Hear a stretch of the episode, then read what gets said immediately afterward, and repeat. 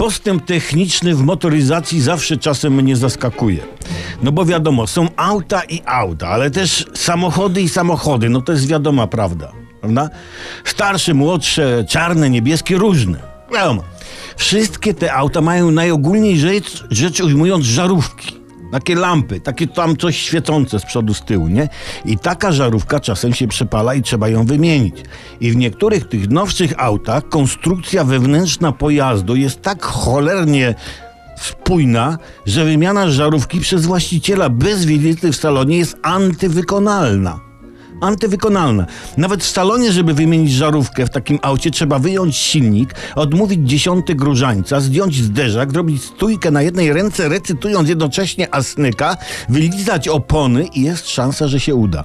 Oczywiście jest to celowe zagranie firm samochodowych, żeby salony danej marki więcej zarobiły. No, niby jest obowiązek, słuchajcie, włożenia kompletu żarówek, ale co z tego? No, zatrzyma mnie policjant, Żarówka się panu spaliła, proszę wymienić. Jak, kurna? Jak? Co najwyżej mogę sobie tę żarówkę wsadzić w tyłek i biegać w koło auta, aż błyśnie światłem szczerym.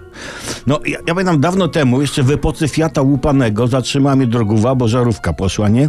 Wymiana zajęła mi 5 minut. Niedawno też mi się żarówka przepaliła w moim obecnym aucie.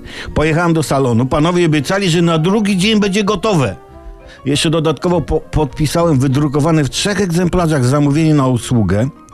I patrzcie, w starym aucie wymiana żarówki zajęła mi 5 minut. Teraz w tym nowoczesnym 26 godzin.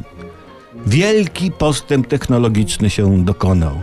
Niech mu żarówka pomyślności w końcu zgaśnie.